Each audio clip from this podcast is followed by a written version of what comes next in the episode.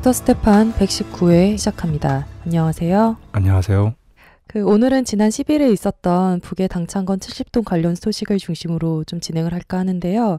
그 북이 조선노동당 창건 70도를 맞아 열병식 등 기념 행사를 진행했다고 합니다. 이번 열병식에서 북의 김정은 최고 리더가 중요한 연설을 했고요. 그리고 아주 새로운 무기가 나온 것은 아니지만 대단한 무장력을 자랑했고 그리고 여러 예측과는 달리 그날이나 그 직전 그 어떤 미사일 등의 발사가 없었습니다. 이에 대해 어떻게 봐야 하는지 분석 바랍니다. 예, 세 가지 말씀 잘 하셨습니다. 어, 연설이 있었고요. 어, 대단한 무력 시위가 있었습니다마는 발사는 없었죠. 이 세 가지입니다. 영영한 조선인민군 장병들과 조선인민 내무군 장병들 영광스러운 조선노동당 창건 이른돌 경축 열병식에 참가한 열병부대 지휘관 전투원 동무들 노농조기군과 붉은 청년군의대 대원들. 존경하는 평양시민 여러분. 원나라 전체 당원들과 근로자들. 해외 동포들과 외국의 벗들. 동지들. 오늘 우리는 승리자의 크나큰 긍지와 환희에 넘쳐 조선노동당 당기가 창공 높이 휘날리는 10월의 명절을 맞이하였습니다. 10월 10일은 우리 자국과 인민에게 있어서 자기의 운명을 책임지고 이끌어주는 진정한 혁명의 전이 돼 전투적 참모부의 탄생을 경축하는 의의 깊은 혁명적 명절입니다. 오늘의 성대한 열병식과 군중 시위는 우리 당이 장장 70년간 군대와 인민을 영도하여 억척까지 다져온 무진막강한 위력을 남김없이 보여줄 것이며 조선노동당의 둘이에 굳게 뭉쳐 광명한 미래로 용기 백배 신심 드높이 나가는 천만 군민의 혁명적 기상을 만천하에 과시하게 될 것입니다. 승리와 영광으로 빛나는 조선노동당의 성스러운 역사를 긍지 높이 돌이켜보는 이 뜻깊은 자리에서 우리 당의 수백만 당원들과 전체 인민군 장병들, 인민들의 다음 없는 경모와 충정의 마음을 담아 영광스러운 우리 당의 창건자이신 위대한 수령님과 존엄 높은 우리 당, 조선노동당의 영원한 총비서이신 위대한 장군님께 가장 숭고한 경의와 영원 무궁한 영광을 드립니다. 그리고 위대한 수령님들의 영도를 충직하게 받들어 우리 당의 강화 발전과 조국의 부강 번영을 위하여 자기의 고귀한 모든 것을 다 바친 항일혁명 선열들과 인민군 열사들, 애국 열사들에게 숭고한 경의를 표합니다. 당의 무한히 충실한 우리 인민은 당 창건 이른돌을 혁명적 대경사로 빛내기 위하여 백두의 붉은 혁명 정신으로 온갖 도전과 난관을 박차고 어머니 당에 드리는 전례 없는 노력적 선물들을 마련하였습니다. 인민의 불같은 충정이 굽이치는 승리의 광장 경충의 광장에 서고 보니 우리 인민을 떠난 오늘의 이 자리를 어떻게 생각이나 할 수 있으랴 하는 인민에 대한 고마움에 지금 이 시각 경건한 마음으로 사랑하는 우리 인민들의 정겨운 눈빛들을 마주하게 됩니다. 우리 당이 장장 70년 세월 그 어떤 광풍에도 끄덕없이 승리와 영광만을 아로새기며 혁명을 전진시켜 올 수 있은 것은 우리 당을 운명의 전부로 믿고 따르며 당의 위협을 충직하게 받들어온 위대한 인민이 있었기 때문입니다. 우리 당의 역사는 곧 인민이 걸어온 길이고 우리 당의 힘은 곧 인민의 힘이며 우리 당의 위대함은 곧 인민의 위대함이고 우리 당이 이룩한 승리는 위대한 우리 인민의 승리입니다. 혁명에 준엄한 연대들마다 우리 당에 무한한 힘과 용기를 주었고 강인한 의지로 역사의 험한 풍파 속을 뚫고 오며 함께 울고 함께 웃으며 언제나 당과 운명을 함께 해준 사랑하는 전체 인민들에게 당 창건 이른돌을 맞으며 조선노동당을 대표하여 깊이 허리 숙여 뜨거운 감사의 인사를 삼가 드립니다. 나는 당의 호소 따라 사회주의 강성국가 건설의 모든 전역에서 애국의 더운 피와 땀을 아낌없이 바치며 10년을 1년으로 주름잡는 영웅적 신화들을 연이어 창조하고 승리의 대축전장에 떳떳이 들어선 우리의 믿어온 당원 동지들과 영영한 인민군 장병들 사랑스러운 청년 전이들을 열렬히 축하하며 뜨거운 감사를 보냅니다. 아울러 우리 인민의 경사의 날을 축하하여 여기에 참석한 여러 해외 동포들과 외국의 벗들을 열렬히 환영합니다. 동지들, 조선노동당의 역사는 위대한 수령님들의 용도 밑에 인민의 운명을 책임지고 조선혁명을 승리로 이끌어온 자랑스러운 행로입니다. 위대한 수령님과 위대한 장모님께서는 역사상 처음으로 우리 당을 인민을 위하여 인민 대중과 한 덩어리가 되어 투쟁하는 불패의 혁명적 당 참다운 영도적 정치 조직으로 건설하시었습니다. 우리 당은 자기의 붉은 기폭에 마취와 낫과 붓을 아로새긴 때로부터 인민과 한시도 떨어져 본 적이 없으며 언제나 인민을 하늘처럼 섬기며 혁명을 전진시켜 왔습니다. 역사에는 우리 혁명처럼 가장 강고하고 복잡한 조건에서 걸음걸음 혁명의 진태를 반가리하는 준엄한 시련과 역경을 헤쳐내는 없습니다. 신생 조선은 너무도 청소하였으나 세계 재패 야망에 환장한 미제는 참혹한 전쟁을 강요하였고 빈터우에서 허리띠를 조이면, 조이면서 힘들게 복구하면 또 새로운 침략의 위험을 몰아왔으며 인민 경제를 발전시키자고 하면 전대미문의 제재와 봉쇄로 앞길을 가로막았습니다. 그러나 우리 당은 그 어떤 공영 속에서도 항상 배심이 든든히 배심 든든히 돌진하였으며 이 땅 위에 거창한 전변의 새 역사를 펼치고 위대한 승리만을 안아왔습니다. 역사의 돌풍 속에서 우리 당이 믿은 것은 오직 위대한 인민뿐이었으며 우리 인민은 조선노동당의 둘도 없는 지지자, 조언자, 방조자였습니다. 지난날 세계혁명운동사의 교훈은 집권당이라고 하여 당의 역사가 오래다고 하여 저절로 영도적 권위와 전투력이 높아지고 혁명을 잘 이끄는 것이 아니라는 것을 보여주고 있습니다. 오늘 우리 당이 지닌 높은 권위와 쌓아올린 거대한 업적은 혁명 그 자체를 인민에 대한 사랑과 믿음으로 정식화하시고 당 건설과 당 활동에 철저히 구현하여 오신 위대한 수령님과 장모님의 탁월한 혁명 사상과 비범한 영도에 의하여 마련된 것입니다. 인민의 마음속에 깊이 뿌리 박고 오직 인민을 위하여 헌신적으로 복무한 여기에 우리 당이 역사의 모진 광풍에도 흔들림 없이 혁명의 방향타를 억세게 틀어주고 자주 선군 사회주의 위협을 줄기차게 이끌어온 근본 비결이 있습니다. 조선노동당은 인민대중과 혼연일체를 이룬 불패의 당입니다. 혁명영도의 전기간 우리 당은 나아갈 침노를 정할 때마다 준엄한 난국에 부닥칠 때마다 인민을 먼저 찾고 인민의 소박한 목소리에 귀를 기울였으며 인민의 진정에서 무궁무진한 힘을 얻곤 하였습니다. 전지전능한 인민 대중의 창조력은 우리 당의 세계적인 낙후와 빈궁이 지배하던 이 땅 위에 자주 자립 자유의 강대한 사회주의 성세를 일떠 세우고 제국주의 악랄한 봉쇄 속에서 강성 강국 건설의 새 시대를 열어놓을 수 있게 한 기적의 원천이었습니다. 우리 당에 있어서 인민들의 정치적 생명과 물질 문화 생활을 전적으로 책임지고 돌봐준 것은 한시도 소홀히 할 수 없는 제일 중대사로 본분으로 되어 왔습니다.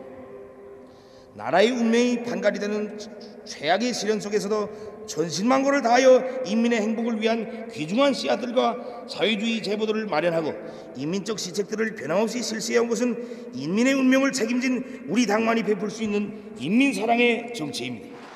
우리 당이 언제나 인민대중을 생명의 뿌리로 무궁무진한 힘의 원천으로 여기고 인민의利益을 최우선 절대, 절대시 해온 것으로 하여 우리 인민들은 당을 진, 당을 진정 운명의 등대로 어머니로 믿고 따르게 되었으며 이 땅 위에는 일심단결의 대화원이 자랑스럽게 펼쳐지게 되었습니다.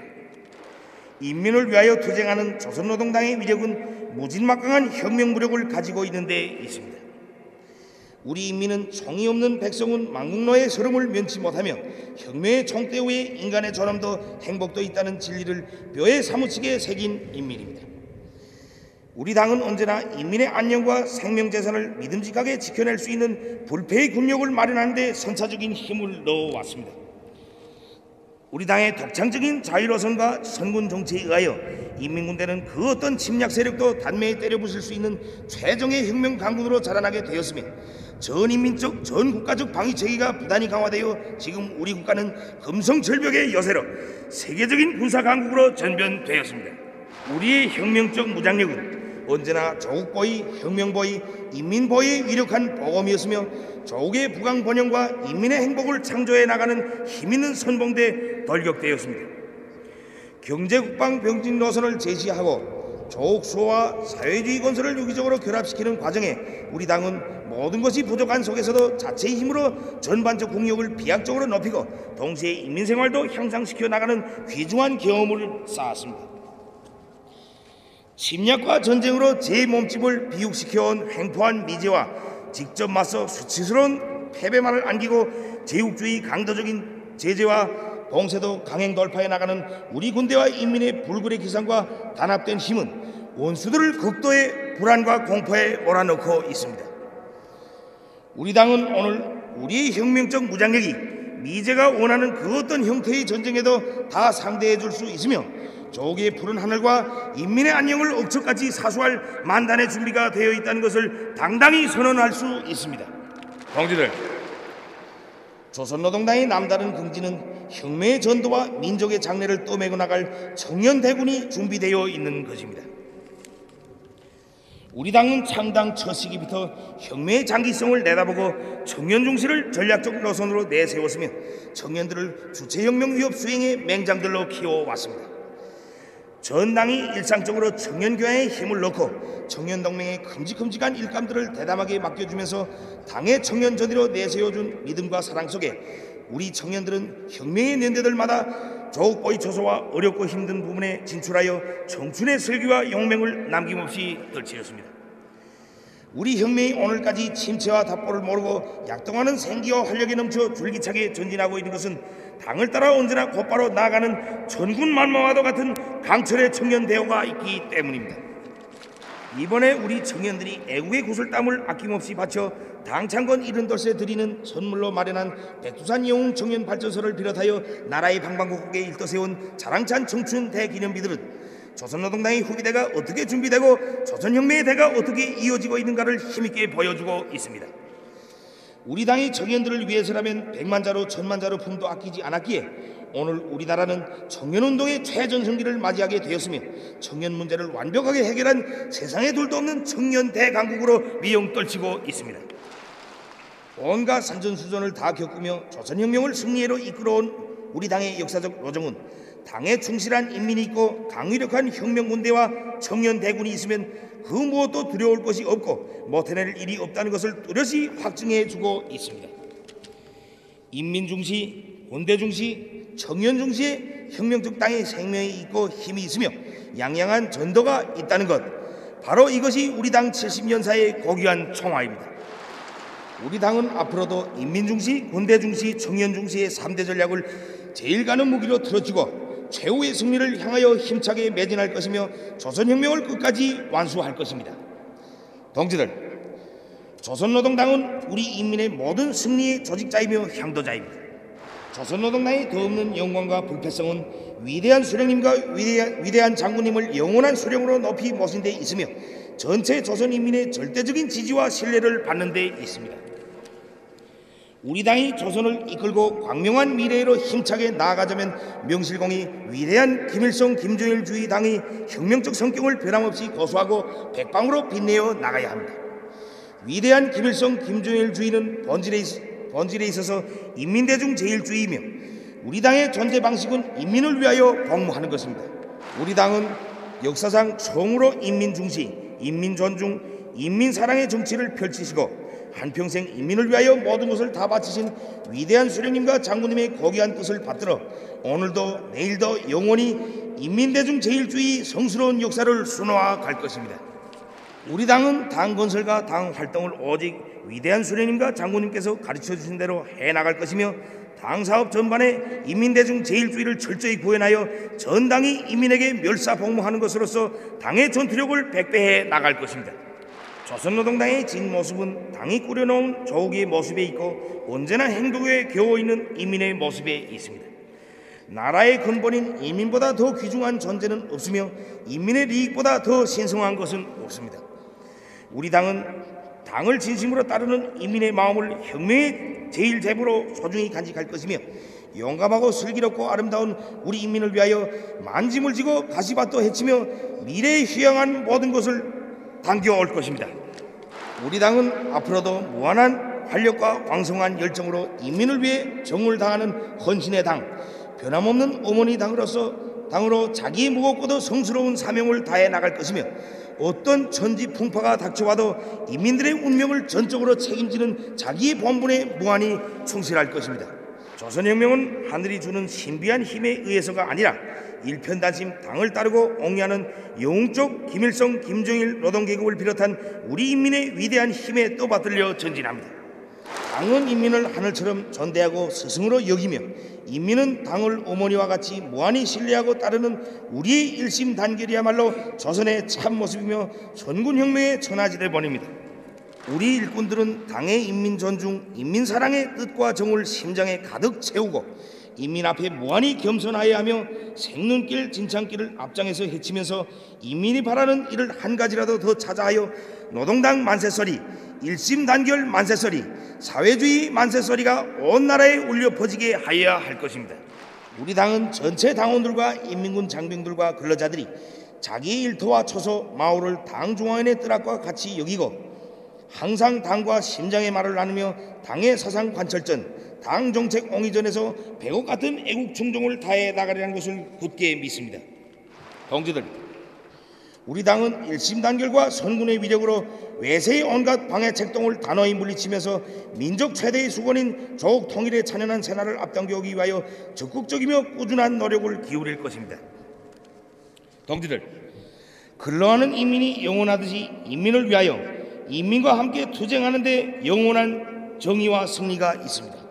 우리 당은 이민희 전의 한생으로 인민을 키우시고 조선을 빛내신 위대한 수령님과 위대한 장군님의 거룩한 사상과 업적을 귀감으로 삼고 인민을 사랑하고 인민을 위하여 투쟁할 것이며 인민의 아름다운 꿈과理想을 실현해 나갈 것입니다.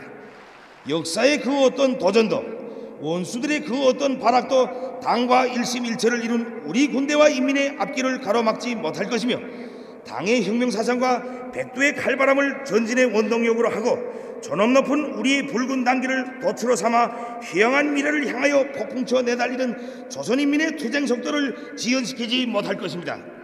세계는 조선노동당이 위대한 우리 인민의 힘과 슬기를 총폭발시켜 강성번영하는 천하제일강국 백두산 대국을 어떻게 일떠 세우는가를 똑똑히 보게 될 것입니다.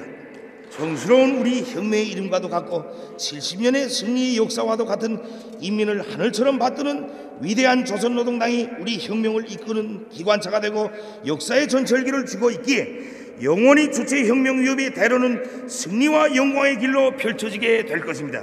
전체 당원 동지들에게 호소합니다. 우리 모두 위대한 인민을 위하여 멸사복무해 나갑시다. 불패의 당 조선노동당의 둘이 일심 단결된 위대한 조선인민 만세!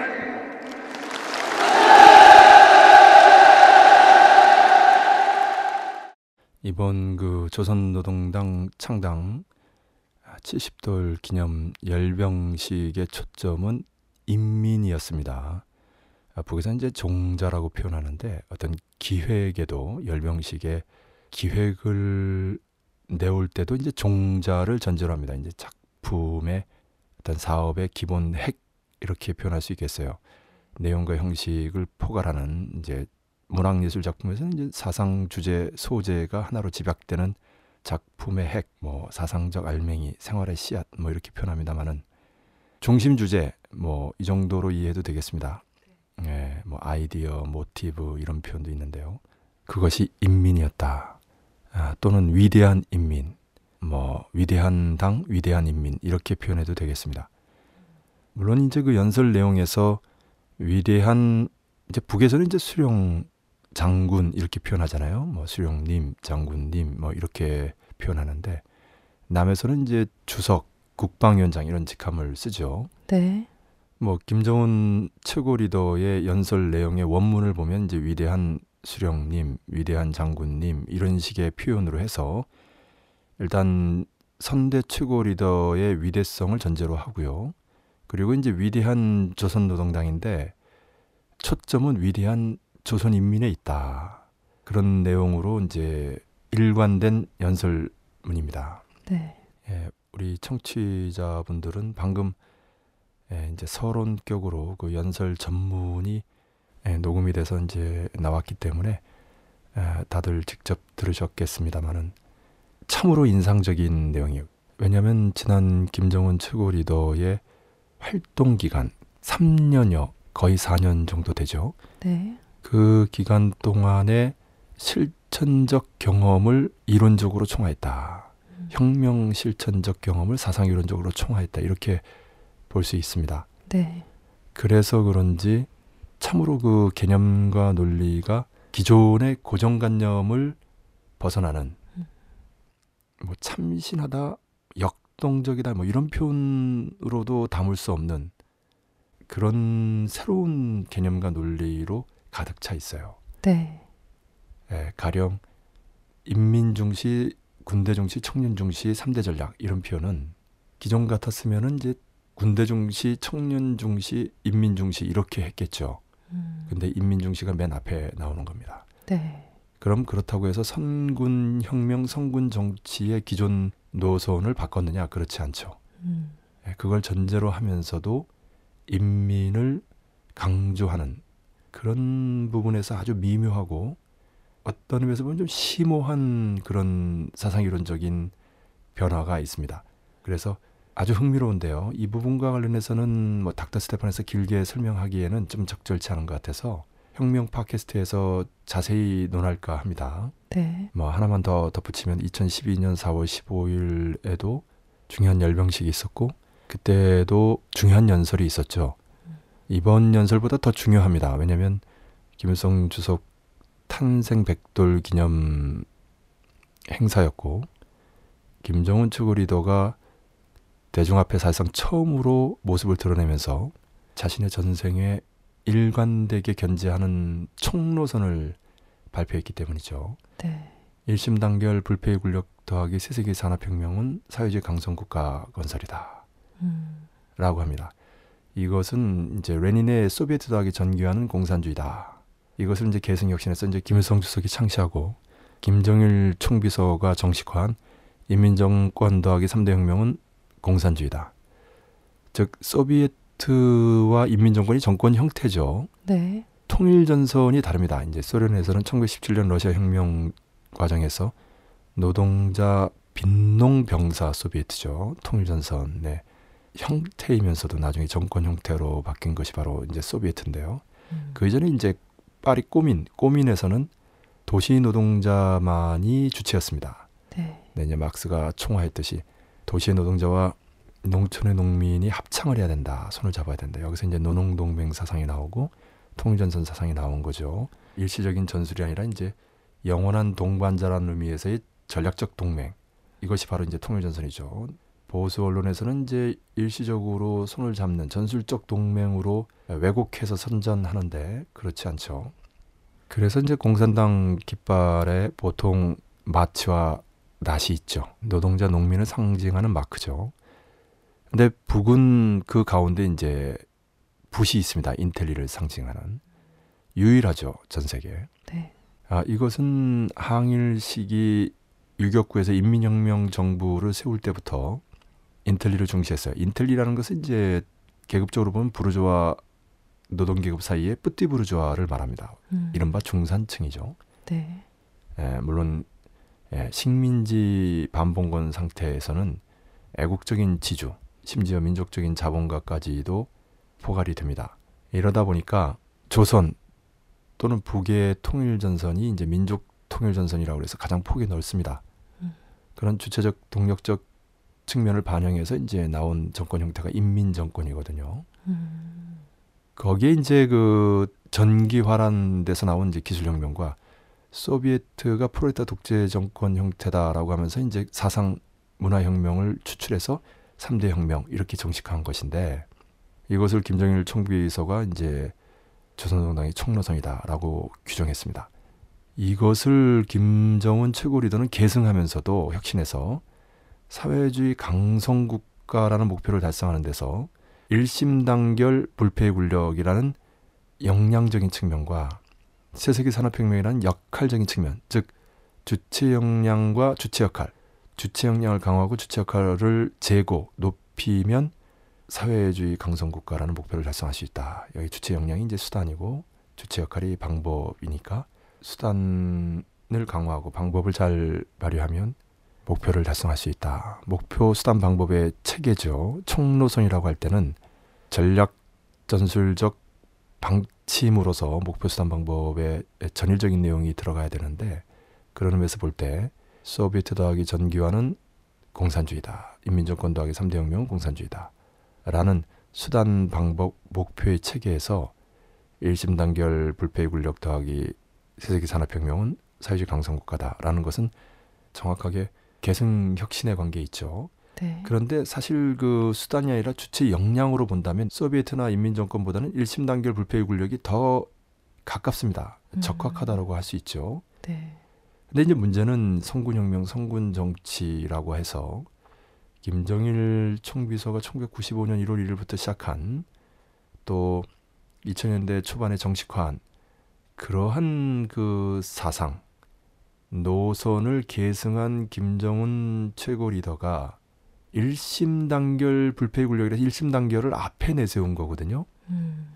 예. 그런데 이번에 70돌 열병식 연설문에서 네. 다시 한번 인민 중시의 사상 관점을 전면에 드러내 보이면서 보다 구체화하면서 왜 불패 군력 일심 단결이라고 하지 않고 일심 단결 불패의 군력이라고 했는지 다시 말씀드려서 군보다 민, 군대보다 인민이 앞에 나오는지가 명확해진 거죠. 네.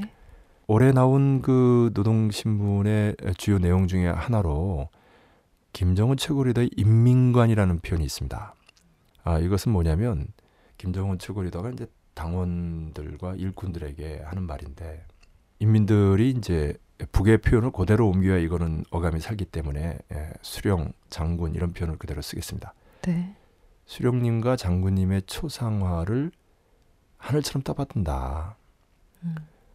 그런데 수령님과 장군님은 인민들을 역시 하늘처럼 떠받들었다. 이민 위천 민 백성으로서 하늘로 삼는다. 인민을 하늘처럼 여긴다라는 말이죠. 네. 이 역사적으로 써왔던 개념인데 어, 김일성 주석이 세계와 더불어 회고록 성어문에서 본인의 에, 좌우명이라고 음. 이제 정치 철학을 함축해서 생활적으로 표현한 거죠.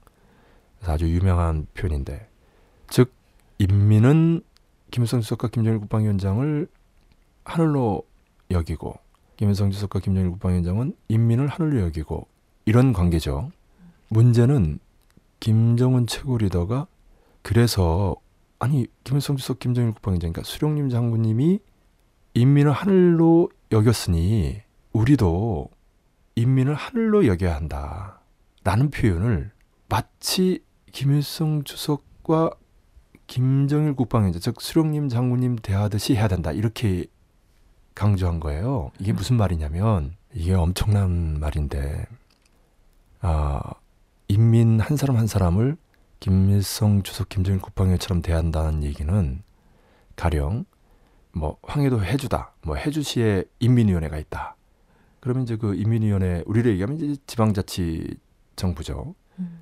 그 정부에 이제 한 인민이 이제 방문을 하는 거예요. 똑똑똑 하면서 이제 문을 열고 들어오잖아요. 네.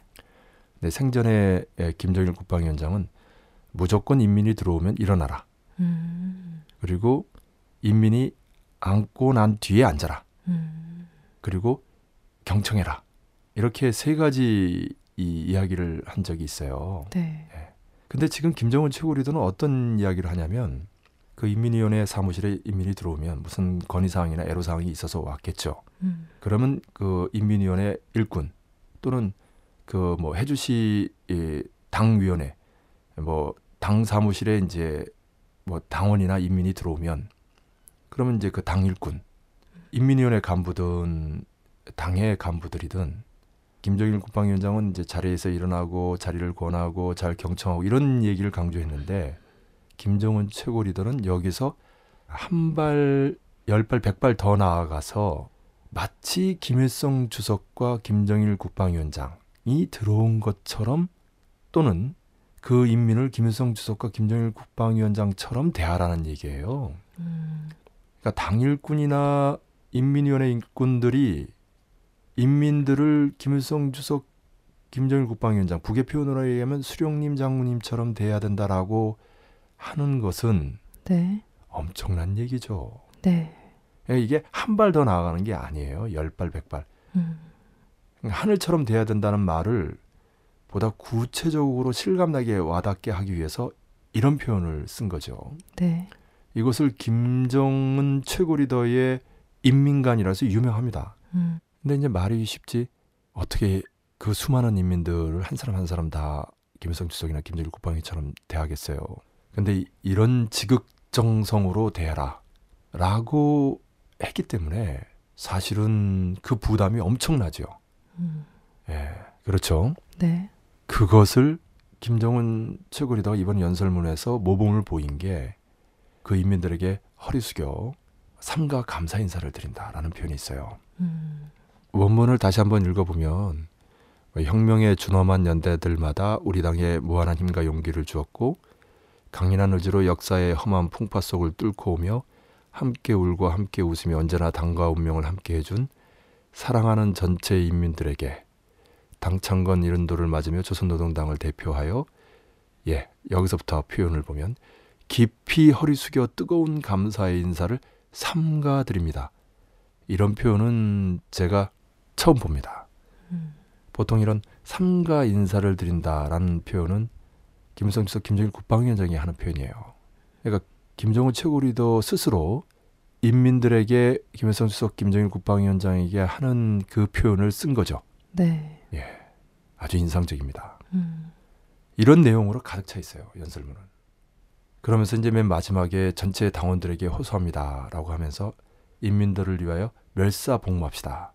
여기서 멸사복무 뭐 남에서는 이제 멸사봉공 살을 없애고 공을 받든다라는 뜻으로 사실 좀 익숙한 표현인데 멸사복무라고 해서 인민들의 복무하는 관점 뭐 굳이 표현한다면 이제 복무관 이렇게 되겠습니다. 아까는 김정은 최고 리더의 인민관이라고 하면 김정은 최고 리더의 이제 복무관인데 이 멸사 복무로 마무리가 됩니다. 네. 이 살을 멸한다, 살을 없앤다라는 말은 자신, 개인, 나를 없앤다는 거잖아요. 음. 이거는 이제 무슨 얘기냐면 그 인민들 한 사람 한 사람을 김일성 주석, 김정일 국방위원처럼 대한다면 얼마나 헌신적으로 어, 희생적으로 에, 사업하고 어, 활동해야 되겠습니까? 음. 예, 정말 말 그대로 모든 것을 다 바쳐야 되는 거죠. 그렇게 되다 보면 이제 사가 없어지겠죠. 이것을 이제 김정은 최고 리더는 또 그 유명한 김정은 최고 리더의 인생관으로서 예, 당의 책임 일꾼들에게 한 말이 있어요.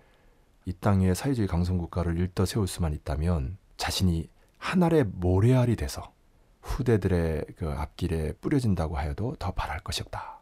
음. 라고 하는 하늘의 모래알 인생관이 있어요. 네. 이런 인생관도 참 무서운 얘기입니다. 왜냐하면 이 하늘의 에, 모래알이 이제 멸사에 이제 연결이 되는 거죠. 음. 살을 끊임없이 멸하다 보면 나 자신을 인민을 위해서 희생하다 보면 나중에는 하늘의 모래알이 되는 거죠. 네. 뼈가 가루가 돼서 다 없어지고 이제 모래알 한 알 정도로 작아지게 되는 거죠. 네. 그럴 정도로 인민을 위해서 복무해야 된다. 라는 인생관이에요. 이게 왜 무서운 얘기냐면 당중앙의 비서가 천명이라고 합니다. 네.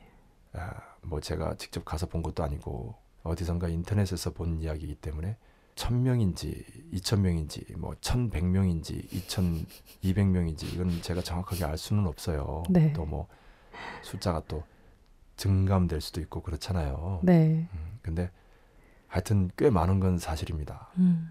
근데 중요한 거는 이 비서들이 다 보고 있다는 거죠. 네. 당연하지 않겠어요? 그 최고리대 그 구상에 맞게 사업해야 되는 거죠.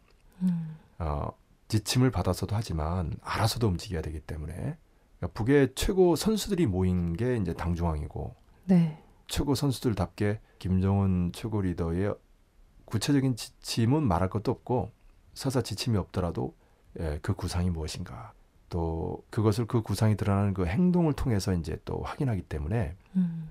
그 일거수일투족에 대해서 지대한 관심을 가지고 보게 되죠. 네. 이 얘기는 이제 무슨 얘기냐면 김정은 최고 리더 스스로 천 명의 당비서 속에 포위되어 있는 거예요. 음. 그 북의 제일 똑똑한 사람 천 명이 아, 김정은 최고 리더의 말과 행동을 순간도 놓치지 않고 에, 보고 있는 거죠. 이 얘기는 무슨 얘기냐면 아, 김정은 최고 리더가 하나의 모래알이라는 인생관을 피력했다면 멸사복무하라고 했다면 인민을 김일성 주석 김정일 국방위원장 에, 북의 표현들을 하면 수령님 장군님처럼 떠받들라라고 했다면 네. 김정은 최고 리더 그렇게 해야 되는 거예요. 음. 말과 행동이 다르면 안 되잖아요. 네. 예, 우리가 이제 어떤 사람을 평가할 때, 아, 뭐, 신원서판이다. 예로부터 이제 사대부들, 신, 이게 이제 단순히 외모만이 아니라 이제 그 어떤 드러나는 이미지죠. 네. 예, 또 체력이라든지 뭐 여러 가지가 있습니다만, 언서, 말과 이제 글, 다 아시는 내용이니까 더 설명은 안 하겠습니다. 그리고 이제 마지막에 이제 판단력, 뭐 이런 표현이 있는데, 음. 언행일치, 이것도 중요하게 보잖아요. 네. 예, 그 사람의 말을 이렇게 듣고 그 사람의 이제 행동을 보는 거죠. 음.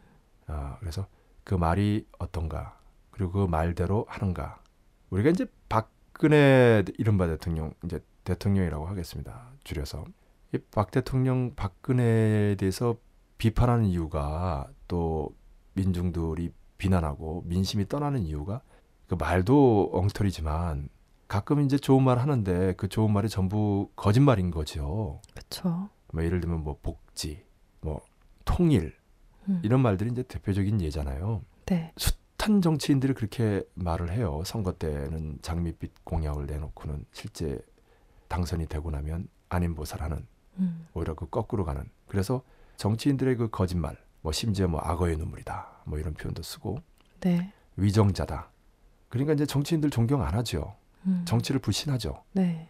관심 없어 하고 그냥 하나의 술책, 뭐 권력 쟁투 이런 이미지로 거짓 공약 이런 이미지로 투영되어 있는 게 이제 남을 비롯한 자본주의 사회의 정치 아닙니까?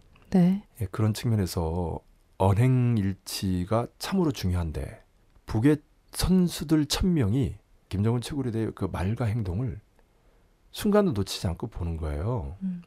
이 속에 있는데 김정은 최고 리더가 이런 인생관과 인민관을 복무관을 말한다는 것은 참으로 엄청난 이야기인 거죠. 네. 정말 이런 발상 자체가 참으로 대담하고 무서운 것입니다만은 실제로 그 말대로 행동한다면 정말 마지막에 가서 하나님의 모래알이 되지 않겠어요?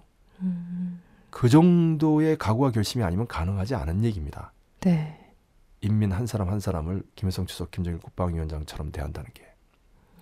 그런데 김정은 최고 리더는 북의 온 군대와 인민들뿐만 아니라 전 세계 수억만 인류가 보고 있는 자리에서 이번 연설문은 완전히 이런 내용으로 가득 채워버린 거예요. 음. 북의 그 이 사상 이론 방법의 전율적인 체계로서의 그 주체 사상을 집약한 주체상 총서가 있어요. 10권짜리인데 1985년에 나왔습니다. 음. 근데 이제 소련 동구가 무너지고 또 김일성 주석이 서거하고 특히 그 김정일 국방위원장의 성군 혁명, 성군 정치라고 하는 새로운 사상 이론이 나오면서 증보 개정이 불가피해졌는데 1980년 조선노동당 6차 대회 때 나온 사회주의 완전 승리, 이제 사회주의 강성 국가 건설이죠. 그리고 이제 조국의 자주와 평화 통일, 통일혁명이죠. 온 세계 자주화. 이러한 3대 혁명 과업이 실현되지 않았기 때문에 다시 말씀드리면 조선노동당 7차 대회가 열리지 않았기 때문에 아직 그 주체상 총서 10권이 새롭게 개작되지 않고 있어요. 음. 그런데 다시 말씀드렸는데 민에서 군으로 옮겼는데 중심이 네. 그 군에서 다시 민으로 옮기는 음. 음, 변제법의 이제 3대 법칙 중에 하나 아닙니까? 이제 양질전의 법칙, 대리물의 통일과 투쟁의 법칙, 그다음에 부정의 부정의 법칙. 저는 이제 그 대리물의 통일과 투쟁의 법칙이 이제 구조적이고 공간적인 표현이기 때문에 네. 역사적이고 시간적인 표현으로 양지전의 법칙과 부정의 부정의 법칙을 같이 묶어서 설명을 하곤 합니다만은 음. 예, 마치 그 부정의 부정의 법칙처럼 민, 군, 다시 민 이렇게 된 거죠. 네. 예, 여기에는 또 다른 깊은 의미가 있는데 아무래도 혁명 팟캐스트 꼭 해야 되겠습니다. 이 얘기가 점점 길어지는데 네. 아, 여기까지만 하겠습니다. 음. 김정일 국방위원장은 1995년 1월 1일 다박설 초소를 시찰하면서 유명한 말을 남겼어요. 그날 시찰 전에 이제 기관 단총을 연발 사격하면서 이제 김정일 국방위원장의 표현이죠. 뭐 수령님 생전에 수령님을 믿고 혁명을 했는데 수령님이 이제 서거하셨기 때문에 이제부터는 군대를 믿고 혁명을 하겠다라는 음. 유명한 말을 남깁니다. 그러면서 이제 성군 혁명이 시작됐다. 음. 물론 이제 그 북에서 조선혁명 전체적으로 성군혁명이라고 아, 봅니다. 그 혁명 실천의 사상이론적 총화로서의 성군 사상은 김일성 주석이 창시했다. 이것이 이제 북의 이론이에요. 근데 성군 정치는 김정일 국방위원장의 정치입니다. 무슨 네. 말씀이냐면 생전에 김일성 주석은 자주 정치, 예, 소련이나 중국에 휘둘리지 않는 의미에서 음. 인덕 정치 이것은 이제 사랑과 믿음의 정치라고 해서 권위라든지 권력으로 사업하는 것이 아니라 정말 그 노동자를 비롯한 인민대중을 믿고 그에 의거해서 그 정치를 하는 내용을 담고 있는 음, 표현입니다. 네. 그리고 이제 광폭 정치라고 그래가지고 폭이 넓다. 그런 통일전선 음, 론인데 민족 통일전선은 이제 세상에서 가장 폭넓은 통일전선론입니다. 음. 예, 과거 그 일제에 복무하거나 심지어 가족 중에 이제 남하하거나 또 코리아 전쟁 과정에서 이제 북에 반대하는 일을 했다고 하더라도 연자제죠. 그런 연자제를 절대적으로 부정하고 본인 현재 사상, 그러니까 과거에 뭘 했더라도 현재 정말 잘하거나 음. 가족 중에 누가 잘못했다고 하더라도 본인이 잘하면 그 사람을 대담하게 믿고 노동당에 입당도 시키고 중요한 직책도 주고 하는 네. 예, 그런 정치가 이제 광폭 정치고 또 인덕 정치하고도 연결이 됩니다만 이렇게 세 가지 자주 인덕 광폭 정치라고 해요. 음. 근데 김정일 국방위원장은 1995년부터 특히 2005년까지 고난의 행군 강행군 과정을 성군 정치로 돌파했다 이렇게 합니다. 음. 여기서 이제 성군 혁명이라고 하면 이제 북의 사회주의 강성국가 조국의 에, 통일 혁명 그리고 온 세계의 자주화 이 세 가지를 다 관통하는 이론입니다. 다시 말씀드려서 군을 앞세워서 이 세 가지 혁명가업을 완수하겠다라는 것이 이제 성군 혁명이고 그 사회주의 강성 국가를 건설하는 것을 북 안에서 하는 정치 그걸 이제 성군 정치라고 하거든요. 네. 그러니까 사회주의 정치라는 게 전제가 돼 있어요. 성군 정치는. 음. 그러니까 이를테면 차베스가 좌익 쿠데타를 벌인 뒤에 나름대로 군대에 기반해서 군대를 강화하면서 무슨 정치를 했다고 해서 성군 정치라고 하진 않아요. 음. 그거는 이라크의 후세인이 그 군중들 앞에서 군복을 입고 장총을 쏘고 군대를 강조한다고 해서 역시 성군 정치라고 하지 않는 것과 같은 맥락입니다. 네. 사회주의가 일단 전제가 돼 있어요. 음. 예, 사실은 그 자주 인덕 광폭 정치도 전제가 돼 있는 예, 그런 개념인데 여기서 이제 초점이 되는 건 뭐냐면 김정일 국방위원장은 절대적인 존재로 이제 김일성 주석을 믿고 그러니까 이제 흔들리지 않는 이 혁명 신념과 의지를 가지게 되는 거죠. 네. 게다가 당중앙 비서 중에 한 사람인 황정엽이 변절하지 않습니까? 음. 그리고 앞으로 10년 동안 경제난을 겪게 되면 이 일부 약한 인민들 중에서 탈북하는 사람도 생길 거라는 것을 내다보는 거죠. 음. 아, 그럼에도 불구하고 나라의 이 중요한 예비를 국방력에 돌려야만 미 제국주의를 비롯한 제국주의 연합 세력의 대북 고립압살 책동을 물리치고 전쟁을 막아내고 혁명과 건설을 계속해 나갈 수 있다는 판단을 했기 때문에 군력을 강화하는 데 집중합니다. 이게 네. 이제 성군 정치인데요. 음. 아, 그런데 김정은 최고 리더가 이제부터는 군대 중시 앞에 인민 중시, 인민을 군대보다 앞세운다기보다는 중시하는 거예요. 음. 아, 그러니까 선군 혁명, 선군 정치는 하되 그러나 그와는 또 다른 차원에서 인민을 중시하는 아까 말씀드렸던 인생관과 인민관과 복무관을 구현하는 그런 정치를 하겠다는 겁니다.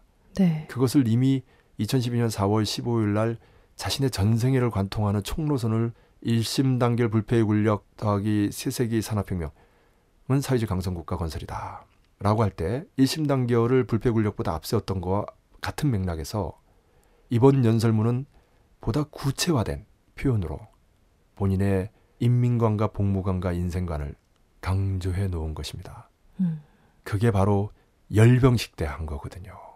당 창건 70돌 기념 열병식 때 네. 전체 당원 인민들이 보는 앞에서 음. 선언한 거예요.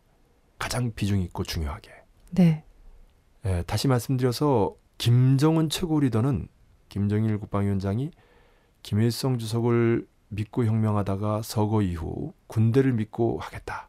음. 라고 했던 취지에 빗겨서 보면 김정일 국방위원장을 믿고 혁명하다가 그 서거 이후 군대가 아니라 인민을 믿고 가겠다는 거예요. 음. 이것은 이게 군대를 못 믿는다는 게 아니라 인민을 내세우는 것인데 이것은 인민이 이미 군대처럼 흔들리지 않는 존재가 됐다는 겁니다. 더 이상 탈북은 없다라는 얘기죠. 네. 그것은 최근에 김정은 최고 리더가 더 이상 인민들의 허리띠를 졸라매게 하지는 않겠다라는 말과도 일맥상통하고요.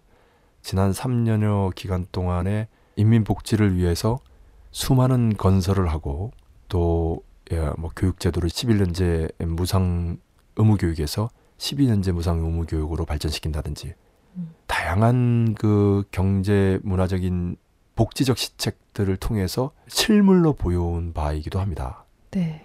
사실 2012년 12월 12일부터 제5차 북미 반미 대결전이 전개되는 와중에 나라의 중요한 자원과 예비를 인민들 복지를 위해서 돌린다는 것은 말처럼 쉬운 게 아니죠. 네. 예, 군력을 더 강화해도 시원찮은 판에 음. 인민들의 경제 문화적인 생활을 향상시키는데 막대한 시간과 노력과 자금을 들인다는 것은 보통의 그 평범한 발상이라고 볼 수 없는 거지요. 그런데 그것이 단순히 우연이 아니라 김정은 최고 리더의 사상이고 지론이고 전략이라는 것입니다. 다시 말씀드리면 2012년 4월 15일에 1심 단결을 불패 군력보다 앞세울 때부터 네. 또 2015년 10월 10일 발표한 연설문에서 보다 구체적으로 풍부심화된 그런 개념과 논리 속에서 명확히 드러나는 그런 사상이라는 거. 음. 그러니까 앞으로는 더욱 가속적으로 이렇게 가겠다는 거. 네. 그것이 이번 연설문의 가장 중요한 특징, 본질적인 내용이다. 이렇게 말씀드릴 수 있겠습니다.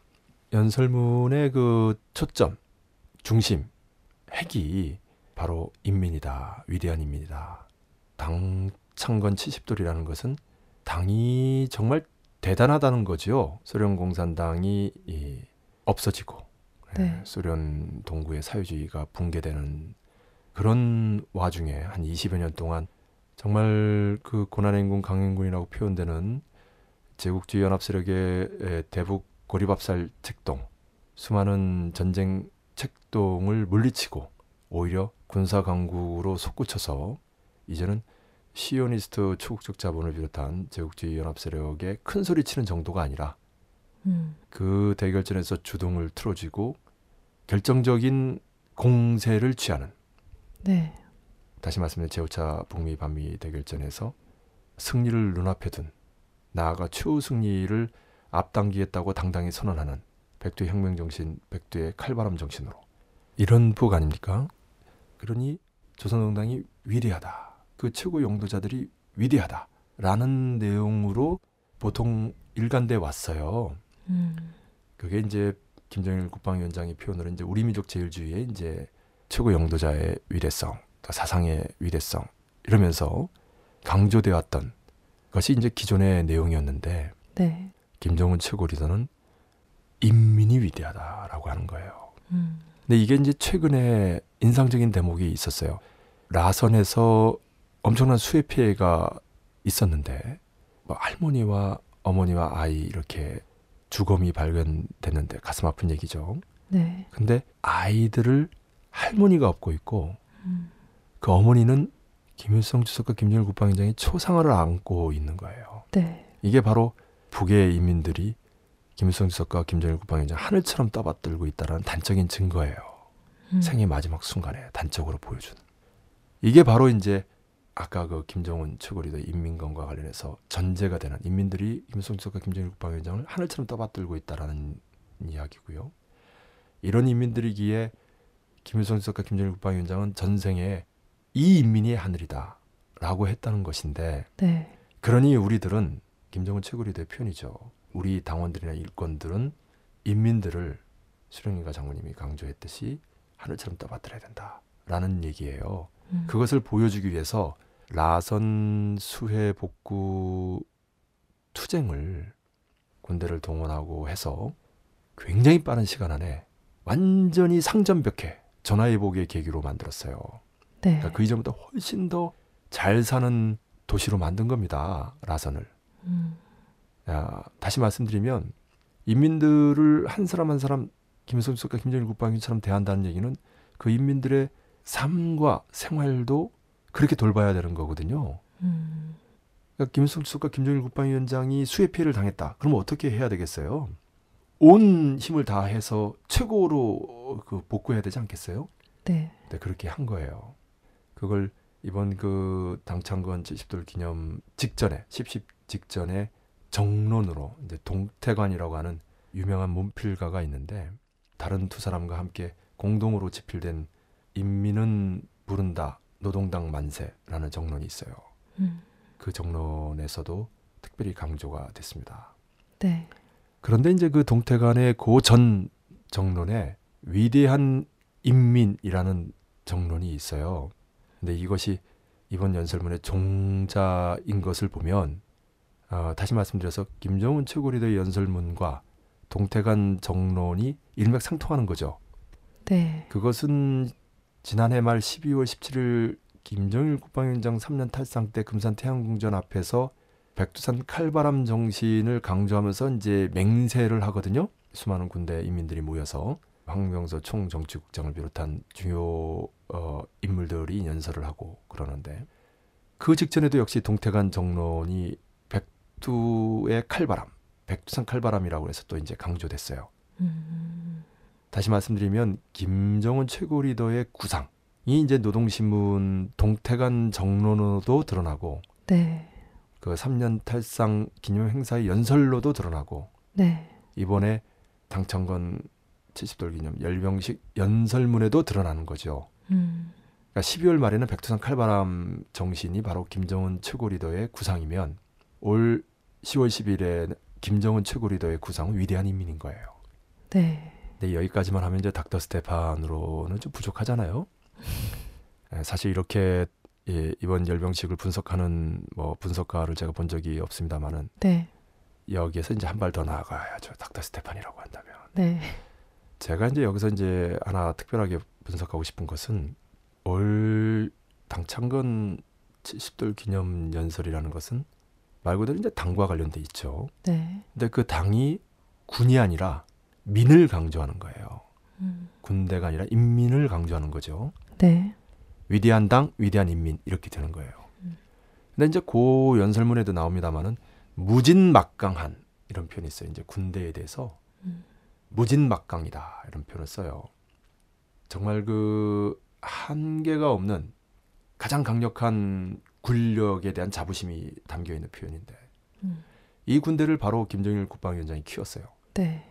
그것을 이제 아주 통속적으로 쉽게 얘기하면 군이 굉장히 강해져 있으면서도 쉽게 말하면 비대해져 있는 거예요. 음. 그러니까 이제 그 군대를 잘 길들여야 되는 거죠. 잘못 길들이게 되면 이제 호랑이가 돼 있기 때문에 야수적으로 돌변할 수 있는 거죠. 인민을 물을 수 있는 거예요. 쉽게 말하면. 네. 어, 그런 의미에서 강조되는 것이 당의 우위, 당의 지도입니다. 다시 말하면 그 군대를 당이 지도한다. 네. 다름 아닌 당의 군대다. 조선인민군은 조선노동당의 군대다. 이것이 이제 강조돼야 되겠죠. 네. 그래서인지 김정은 최고 리더는 언제나 인민복만 입어요. 본인의 경력은 철저하게 군 경력이에요. 김일성 군사종합대학을 나오지 않았습니까? 병사부터 시작해서. 네. 김정일 국방위원장은 김일성 종합대학을 나왔잖아요. 음. 그런데 김정은 최고 리더는 일제 군복을 입은 사진이 없어요. 전부 인민복만 입어요. 음. 처음에 세상의 모습을 드러낼 때부터 2010년 당대표자 대회에서 사실상 후계자로 지목 추대된 이후 일관되게 그렇게 입습니다. 이것은 무엇을 의미하는가? 김정은 최고 리더는 스스로의 첫 번째 직책이 조선노동당의 제1비서라는 얘기입니다. 네. 군대도 당중앙 군사위원회 위원장으로서 어, 지도한다는 거예요. 음. 이것은 무엇을 의미하는가?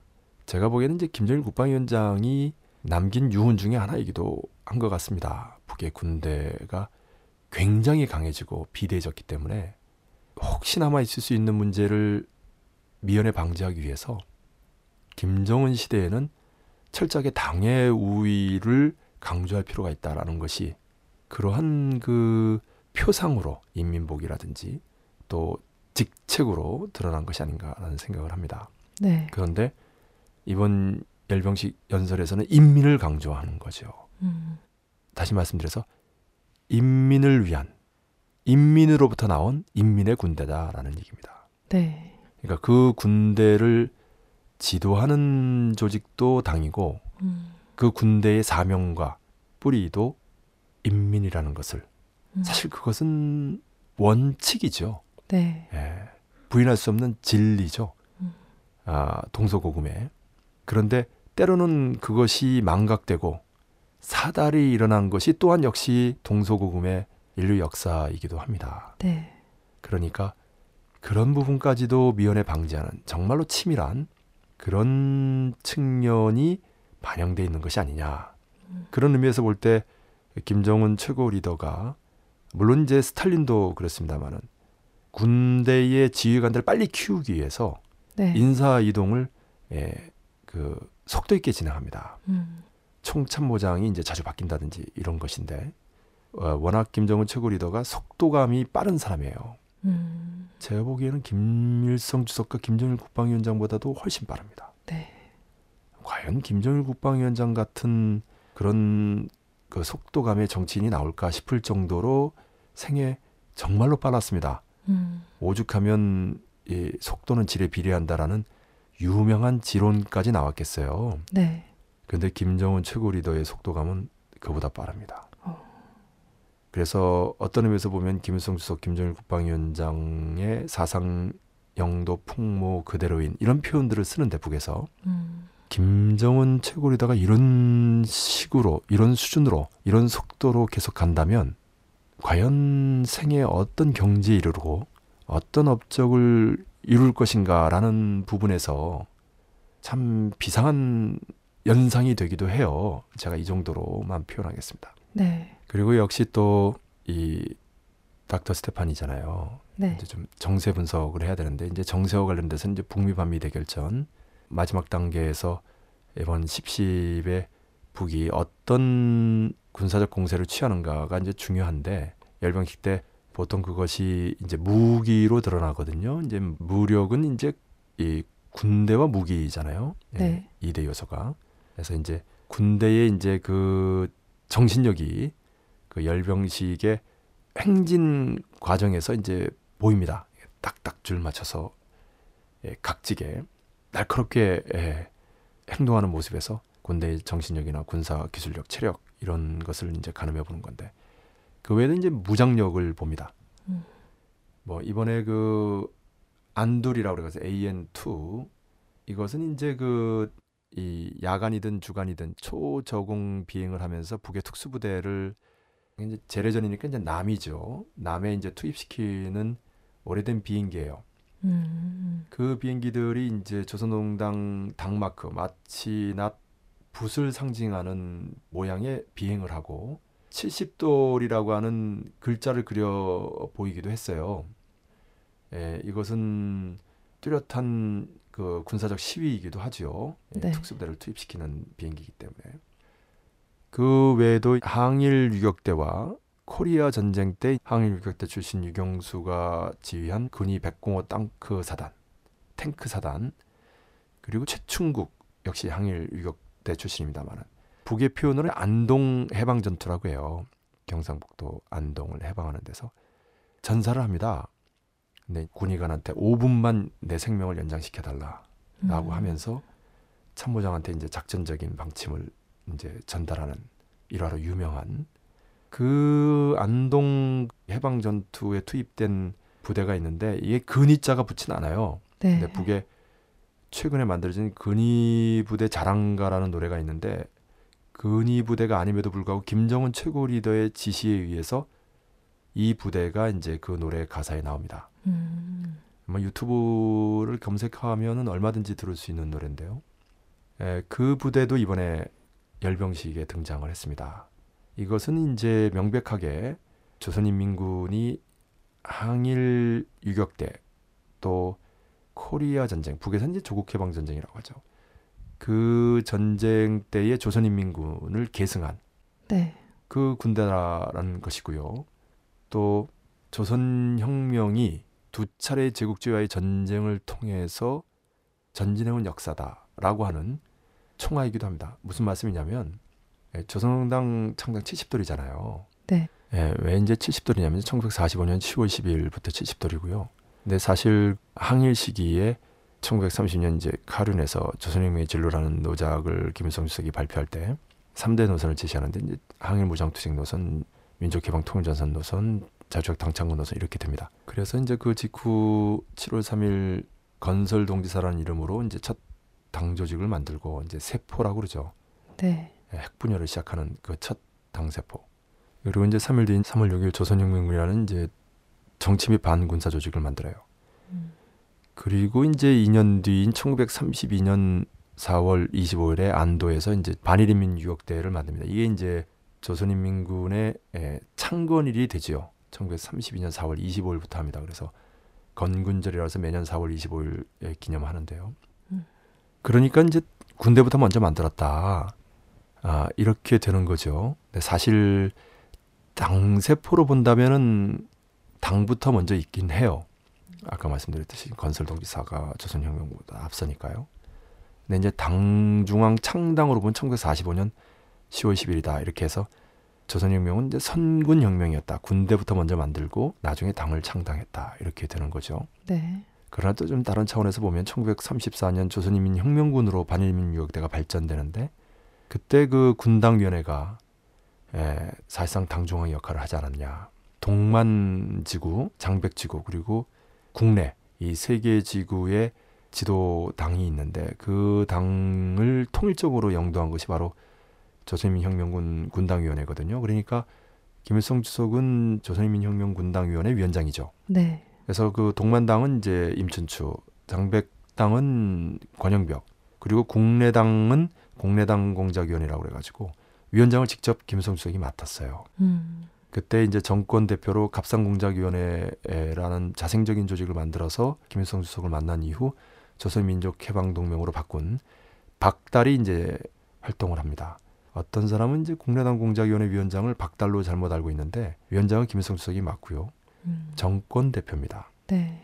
나중에 이제 갑산 해산 사건 나서 1차 때는 이제 피했다가 2차 때 잡히는데 그 사이에 김정숙 빨치산이죠. 김일성 주석이 양정호 부대가 국제당의 모험적인 연합원정 때문에 사투를 벌이게 되는데 그 양정호 부대를 구출하기 위해서 이제 백두산을 떠나게 되는데 그때 일제가 평소에 받았던 의심하고 있는 예, 조선의 혁명가들을 대거 잡아들인 게 그 유명한 갑산해산 사건이죠. 음. 항일 시기 가장 큰 지하 조직 사건이다. 이렇게 보면 되겠습니다. 네, 네. 그거 하나만 보더라도 왜 그 조국 강복회를 항일 시기에 가장 큰 반일 민족해방 조직, 지하 조직이라고 하는가라는 것을 이제 단적으로 알 수 있지요.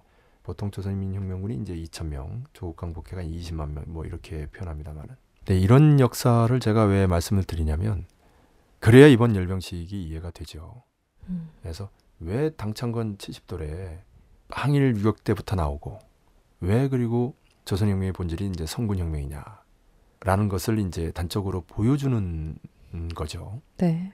그런 의미에서 볼 때 이번에 열병식은 조선노동당 70돌뿐만이 아니라 조선혁명 전체 역사를 총화하는 자리였다. 음. 왜냐하면 조선노동당 창당 이전부터 있었던 바로 그 조선인민혁명군 반일민유역 때의 행진부터 시작이 됐거든요. 네. 말을 타고 그 군복을 입고 음. 그래서 사실은 70돌이 아니라 그 이상이라고 해야 맞긴 합니다. 음. 아, 역사가 더 오래되죠. 근데 이제 창당부터 이제 70돌이다. 이런 내용이 이제 담겨 있는 열병식이었고요. 그리고 이제 무기로서는 인상적인 게 이제 이번에 핵배낭이 등장했는데 예전에는 트럭을 타고 지나가던 이번에 걸어서 행진을 했다는 거예요. 음. 이제 그것이 가지는 의미가 무엇이냐? 제가 보기에는 이제 제국주의 연합세력이 제일 두려워하는 게 핵 확산이에요. 네. 특히 그 중동 같은 데서는 이래 주거나 저래 주거나 마찬가지이기 때문에 반미 반제 반유대 이슬람 전사들이 이제 자살 폭탄 공격을 하잖아요. 음. 어디 뭐 미 대상을 향해서 한다든지 미군 부대를 향해서 한다든지. 근데 서방 제국이 그렇듯이 뭐 가령 이란이 북과 연결돼 있다. 근데 어떤 나라가 이란을 통해서 북의 무기를 받았다라고 하는데 그 무기에 핵변항이 있을 수 있다는 거예요. 음. 어, 뭐 그냥 외교 행랑을 통해서도 전달 가능한 거고 뭐 숱한 그 화물선이 오고 가는데 그 한 구석에 아, 이런 핵변항을 넣는 게 뭐 그렇게 어렵겠어요. 그러니까 다시 말씀드려서 1962년 카리브해 위기처럼 뭐 어마어마하게 큰 무기로 드나드는 게 아니라 그래서 뭐 미국이라든지 이런 제국주의 연합 세력들이 그 해상에서 뭐 봉쇄하면서 막을 수 있는 게 아니라 그냥 손쉽게 그냥 맘만 먹으면 언제든지 얼마든지 전파할 수 있다는 겁니다. 네. 공포죠. 음. 다시 말씀드리면 뭐 지금 최근에는 이제 쿠바 미국 관계가 좋습니다만은 만약에 쿠바에다가 핵미사일이라도 공격할 기세라면 그냥 쿠바 사람 중에 한 사람이 뭐 핵배낭 가지고 뭐 백악관이든 펜타곤이든 이런데 돌진하게 되면 뭐 그냥 그 워싱턴이 이제 막 초토화가 되는 이럴 수 있는 거거든요. 네. 예, 뭐 이란을 뭐 이스라엘이 공격하면 뭐 예루살렘이 뭐 초토화가 된다든지 뭐 이런 거지요. 예를 들면 음. 무서운 얘기예요. 예. 물론 이제 북은 뭐 공식적이든 비공식적이든 그런 핵 확산 정책에 대해서 표현한 바가 없습니다만은 오히려 이제 그 공식적으로는 그 반대 입장이죠. 네. 근데 이제 전쟁이잖아요. 음. 그리고 북이 기본적으로는 싸우지 않고 이기는 이게 최상책이죠. 음. 베트남에 이제 그 이 10년 전쟁 중에 300만이 죽고 고엽자 피해자가 300만이라고 하는데 우리도 코리아 전쟁 때 북과 남 각각 한 250만씩 해서 한 500만 명의 군인과 인민들이 민중들이 학살을 당했어요. 네. 전쟁이라는 것은 그만큼 이렇게 참혹합니다. 그런데 현대전은 핵과 미사일이 오고 가는 전쟁 아닙니까?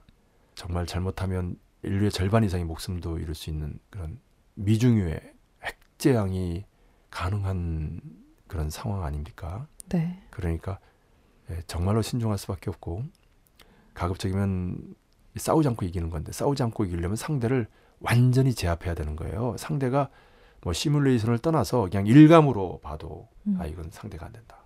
했다가 완전히 작살난다. 이런 판단이 들게 해야 되기 때문에 예, 그런 의미에서 볼 때 필요한 전술로 구사할 수 있는데 왜 지난번에 이어서 이번에도 핵배낭이 등장하는가라는 음. 거죠. 물론 그 핵배낭도 단순한 그 원자탄의 개념이 아니고 중성자탄, 특히 슈퍼 EMP일 수 있어요. 음. 왜그 조그만 그 잠수함에 탑재하는 조그만 SLBM, 그러니까 초소형 SLBM 그 탄대에만 슈퍼 EMP를 넣겠어요. 네. 이 핵배낭에는 왜 못 넣겠어요? 그런 의미에서 볼 때 참으로 무서운 위력을 이번에 과시하지 않았나라는 생각인데요. 네. 역시 결정적인 것은 그 마지막에 등장한 미사일입니다. 예, 이제 그게 이제 북에서는 이제 화성 13호다. 뭐 이쪽 보도에는 뭐 KN08이다. 이번에 그 개량 버전이 나오지 않겠느냐라고 이제 봤던 거죠. 근데 예, 끝이 뾰족한 것이 아니라 이제 뭉뚱그린 게 나왔어요. 네. 그리고 길이가 좀 짧아요. 음. 8축 16륜. 그러니까 이제 바퀴가 16개라는 얘기죠. 거기에 이제 온 이목이 집중되면서 뭐 보수 언론조차도 이건 다탄두다. 그 탄두에 이제 핵무기가 실리니까 이제 다탄두 핵탄이죠. 음. 근데 이제 우리는 늘상 말씀드립니다만은 이제 슈퍼 EMP다. 그건 러시아가 확인해줬고 미국의 그 최고 권위자인 피터 프라이 박사가 입만 열면 강조하는 거거든요. 뭐 제임스 울시 전 CIA 국장까지 해서 같이 공동으로 2013년 5월 21일 월스트리트 저널지 시오니스트 초국적 자본의 기관지죠. 음. 제가 뭐 수없이 강조했던 건데 그게 중요합니다. 아, 중요하니까 다시 강조하고 다시 강조하고 합니다만 슈퍼 EMP 핵탄두라는 것은 이제 초전자기파 핵탄두 뭐 미 본토 지상 500km에서 터지면 미 본토 전체를 암흑천지 아비규환으로 만드는 가공할 무기죠. 미국도 갖고 있지 않은 이것이 이제 북 스스로의 이제 자립적 무기 개발력에다가 소련 동구가 무너지면서 이제 가세한 혁명적인 그 과학 기술자들의 무기 개발력이 합쳐져서 만들어진. 근데 이 길이가 짧은 게 뭘 의미하느냐? 혹 잠수함에서 발사되는 SLBM을 의미하는 것이 아니냐? 무슨 말씀이냐면 지난 5월 8, 9일 러시아 전승절의 즈음에서 소형 잠수함에서 발사되는 소형 잠수함에서 발사되는 소형 SLBM이 아니라 대형 잠수함에서 발사되는 대형 SLBM이라는 말씀입니다. 그 얘기는 지난 SLBM이 북극성이라는 이름으로 다시 말하면 이제 북에서 북극을 경유해 가지고 대서양에 가 가지고 워싱턴 코앞에서 발사한다. 히로시마 나가사키처럼 한두 개 도시를 완전히 마비시키면서 상대의 항복을 받아내는 그런데 이번에 등장한 SLBM은 태평양 심지어 동해상에서 발사할 수 있는 음. 그러니까 미국이 선제 핵 공격으로 없앨 수 없는 거죠. 네. 그 끝없는 태평양 어느 곳에서 갑자기 발사하는데 그걸 어떻게 선제 공격으로 없애겠어요. 음.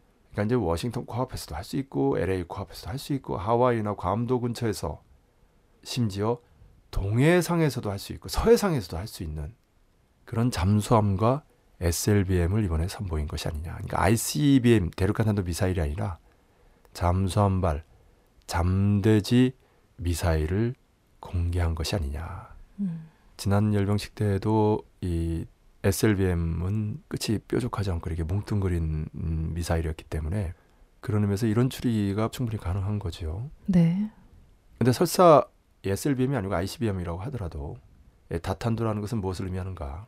사드로 격침시킬 수 없다는 거죠. 게다가 이 북의 미사일은 이제 부러진 미사일이라고 그래가지고 1단계, 2단계, 3단계로 분리된 뒤에 4단계가 다시 추진을 받아서 떨어지다가 솟구치는 거예요. 그러니 뭐 어떻게 그 격침시킬 수 있겠어요? 음. 그런데 그조차도 이제 다탄도다 이렇게 되는 거죠. 이러니 뭐 사드니 뭐니 하는 게 무슨 의미가 있겠어요. 음. 대서양에 가서 코앞에서 발사하는 경우도 있지만 네. 2010년 11월에 했듯이 LA 코앞에서도 발사할 수 있고 음. 아니 태평양이나 동해상에서도 발사할 수 있는 네. 물론 이제 지상에서도 발사하죠. 음. 그것도 동창리에서도 발사할 수 있지만 북의 그 한가운데 있는 그 울창한 낭림 산맥 어느 곳에서 발사하든지 그거를 어떻게 알겠어요. 지하에서 지상으로 나오는 문이 열리고 사일로라고 하는데 그렇게 해서 발사할 수도 있고 아, 이번에 그 이제 뭐 지나가는 그 8축 16륜 장갑차 위에서 발사할 수도 있는 거죠. 이동식으로. 예, 무서운 거죠. 네. 예. 그 위력을 이번에 발휘했다. 그냥 음. 조용히 소형 잠수함이 아니라 이제 대형 잠수함에서 어디서든 발사할 수 있다. 라는 걸 이제 보여주면서 압도적 군사적 우세를 확인하는 그런 군사적 공세 시위로 제5차 북미 반미 대결전을 이제 매듭 짓는 거죠. 네. 여기서 이제 주목하는 것은 이제 많은 사람들이 이제 예상했던 은하 3호 2호기 발사 직후 신년 경축 행사에 나왔던 은하 9호 그러한 우주 발사체를 10십 전에 하지 않았다는 겁니다. 그날도 하지 않았고요. 이것은 그렇게 하지 않아도 이미 승기를 잡았다. 여유가 넘친다. 또는 이후에 그렇게 할 거다. 그 시기만 보고 있다. 그것이 10월이든 11월이든. 이런 식으로도 이해가 됩니다만은 네. 저는 또 다른 측면에서 보면 이번 열병식은 철저하게 위대한 인민에 맞춰져 있다. 음. 다시 말씀드리면 군대의 위력을 과시하기보다는 인민이 위대하다는 것을 초점으로 하는 음. 종자기 때문에 네. 그 열병식 전이든 열병식 당일이든 군력을 지나치게 부각하지 않았다. 음. 물론 그럼에도 불구하고 아, 사상 최대로 만들기 위해서 지난 2012년 4월 15일에는 군대가 이제 15,000명 정도 참가했는데 이번에는 2만 명 정도 참가했다. 음. 최근에 중국에서 열린 열병식 때는 한 12,000명 정도 참가했다고 하고요. 음. 예, 무기 종류도 지난 중국에서 열린 열병식 때 등장한 무기가 450개 정도 됐는데 북에서의 열병식 때 등장한 무기는 800종류 된다고 합니다. 그것만 보더라도 북이 중국을 능가하는 아니 미 제국주의조차 갖고 있지 않은 슈퍼 EMP까지 무장한 세계 최강의 군사 강국이다라는 것은 단적으로 드러나지 않나 이렇게 봅니다. 네. 현대전이라는 게 이제 땅덩어리 얼마나 크냐, 인구수가 얼마나 크냐, 군대의 숫자가 얼마나 되냐 이게 중요하지 않거든요. 네. 네, 그런 의미에서 보면은 이번 이 열병식과 연설의 종자는 이러하고 김정은 최고리대 이제 구상은 이러하지 않은가 아, 위대한 인민에 초점을 둬서 군대에 대한 당의 우위와 지도 또 군대의 사명과 뿌리가 인민에 있다라는 것을 강조하는 그러면서 70돌 나아가 조선혁명 전체를 총화하는 그런 계기로 삼지 않았나 오히려 예상을 빗나가는 그래서 오히려 더 예리하고 가공할 군사적 공세로 상대를 압도하고 있는 여유작작한 모습 이렇게 정리할 수 있겠어요. 네. 그런 의미에서 조선농당 창당 70돌이라고 하는 이 당의 역사, 혁명의 역사를 총화하고 이걸 계기로 군대와 인민의 정신력을 더욱 강화시키는 주체 역량을 강화하는 측면을 말씀드리는 겁니다. 네. 그러면서 제5차 북미 반미 대결전을 매듭 짓는 결정적 공세, 군사정책 공세로 진행된 열병식 연설이 아니었나 이렇게 봅니다. 네. 여기 이제 짧게 좀 말씀드리면 이제 류인산이라고 예, 중국 공산당 뭐 서열 5위 예, 김기남 당비서 옆에 서 있는 이유 중에 하나가 그 전에 이제 사상 담당이었어요. 김기남 당비서와 이제 counterpart라는 얘기죠. 이전에 열병식 때 참가했던 그 격보다 높죠. 북중 관계가 뭐 위기다 어쩌고저쩌고 하는데 그렇지 않다는 것은 단적으로 이제 보여준 모습이고요. 뭐 그 사전에 이제 회담을 할 때 뭐 쉽게 말하면 이제 뭐 북을 자제하는데 뭐 초점을 뒀다 이런 게 아니고 북의 통일 정책을 지지한다라고 하는 내용이 주를 이루고 있다는 부분도 간단히 말씀드리고요.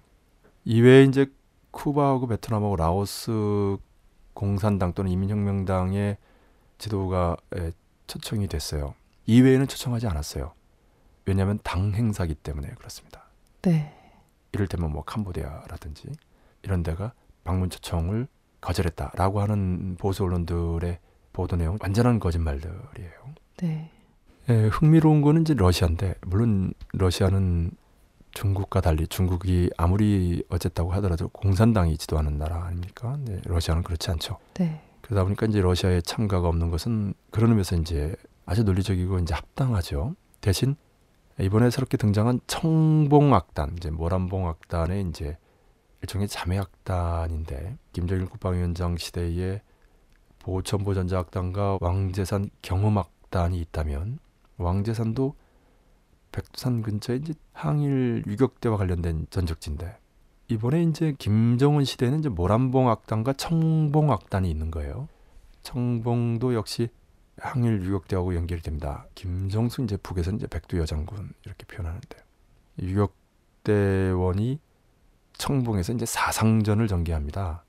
그 청봉악단이 이제 모습을 드러냈는데 모란봉악단이 이제 하얀색 유니폼에 이제 미니스커트라는 상당히 세련되고 발랄한 모습으로 등장을 한다면 청봉악단은 검은색의 롱드레스 그래서 우아하게 등장을 합니다. 음. 그리고 러시아를 먼저 방문해서 공연을 했어요.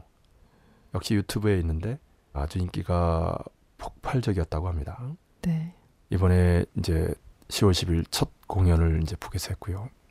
사실 이제 북의 음악 예술은 이게 소리로 들어보면 정말로 대단한데 그간 그 무대에서 공연하는 모습을 이렇게 실황으로 이렇게 보게 되면 그렇게 대단하다는 감을 주진 못했어요. 사회주의 나라가 그렇습니다만은 너무 소박해서 국제적인 측면에서 볼 때는 아쉬움이 많았는데 모란봉 악단은 그렇지가 않습니다. 음. 김정은 시대의 예술, 문화의 새세기 산업혁명처럼 새로운 차원에서 이뤄내는 그 경지가 무엇인지 단적으로 보여주는 국제적 수준의 손색이 없는 그런 악단입니다. 이 형식적인 측면만 보더라도 어, 내용적인 측면이나 사상적인 측면에서 보면은 전혀 차원이 다르죠. 네. 제가 말씀드리고 싶은 거는 이제 러시아의 청봉 악단이 먼저 가서 데뷔 공연을 했다는 겁니다. 그리고 10월 12일이 이제 북미 공동 커뮤니케가 발표된 날이기도 하지만 2000년 북과 러시아 간의 그 중요한 협약이 이루어진 날이기도 해요. 음. 그 부분을 아, 노동신문에 집중적으로 부각하고 있어요. 네.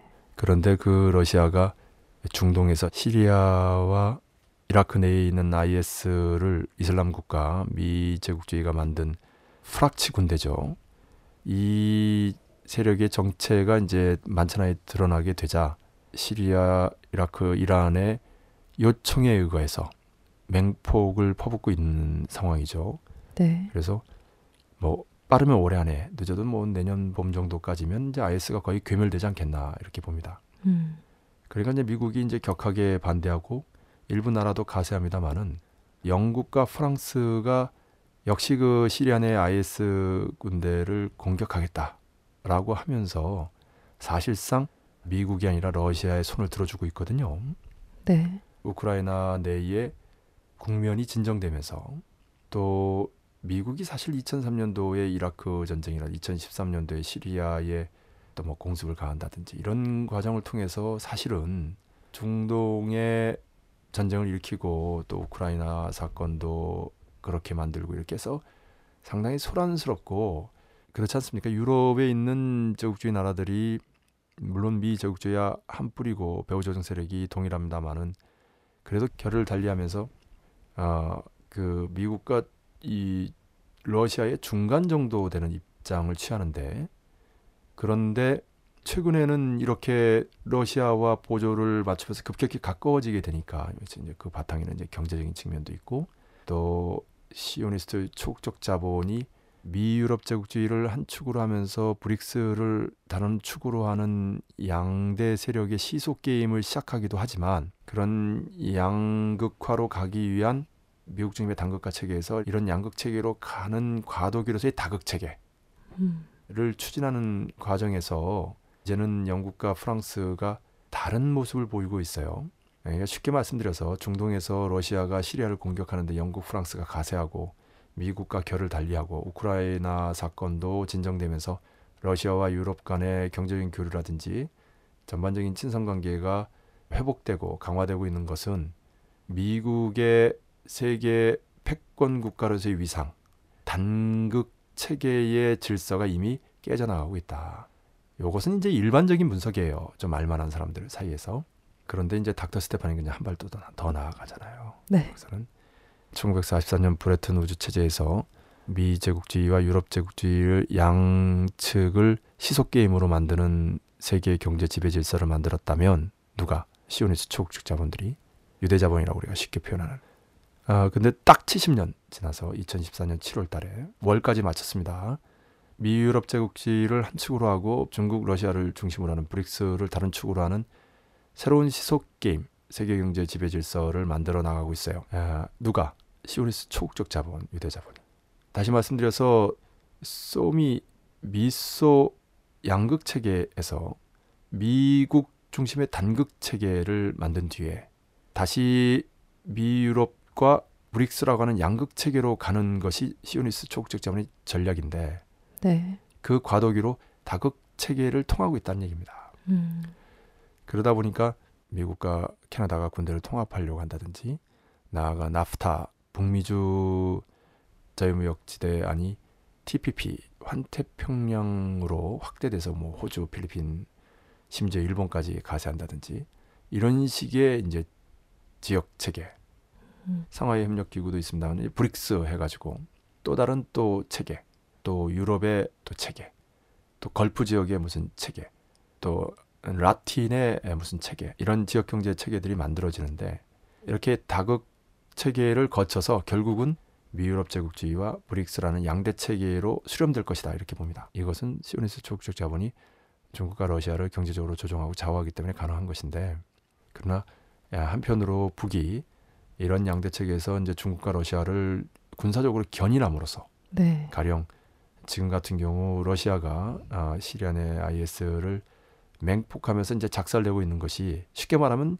그런 재래전 전술적 공세의 역할을 분담시킨 것이 아니냐 close track상에서 음. 그러니까 이제 중동에 이제 이란 뭐 시리아 뭐 등등 이런 세력도 있지만 러시아가 가세해서 이 미국이 만든 IS를 이제 예, 작살내는 이런 측면에서 역할 높임으로써 이제 북은 전략적으로 이 시오니스트 초국적 자본을 비롯한 미 제국주의를 이제 타격하고 네.